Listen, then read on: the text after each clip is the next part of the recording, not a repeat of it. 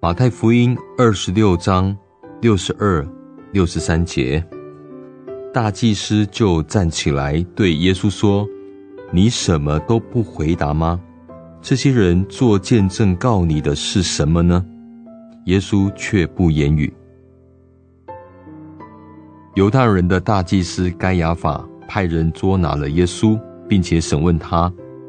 证人厚颜无耻的提出假的证词，耶稣却不说话。他曾经多次以一句简单的话使他们哑口无言，现在却容许他们虚假的控诉与证词，不去辩护。当我们想起耶稣在审讯中缄默的态度，很容易引起我们活泼的想象。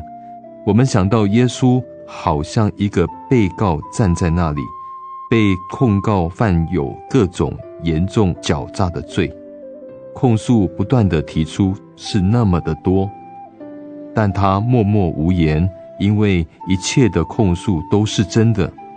正确地说，这一切并非他本身的罪，然而这一切都与他有关，因为他乃是代表着。普世的罪人站在那里，任由他们将丑恶的罪暴露出来，任由他们的定罪宣判死刑，宣判是公正的，他默默的接受定罪。当我们想得更远一点，那控诉者撒旦在神的宝座前控告我，向神指证我的罪，在起诉书中我所犯的罪一一被宣读出来。我这可怜的罪人应该受到最严峻的审判。这时候，耶稣不再揭默尔，他宣告说：“我曾为这些罪付上了赎价，我曾代这罪人受过刑罚，所以一切的控诉应一予撤销。”这时，撒旦哑口无言了。于是，神宣告我无罪释放。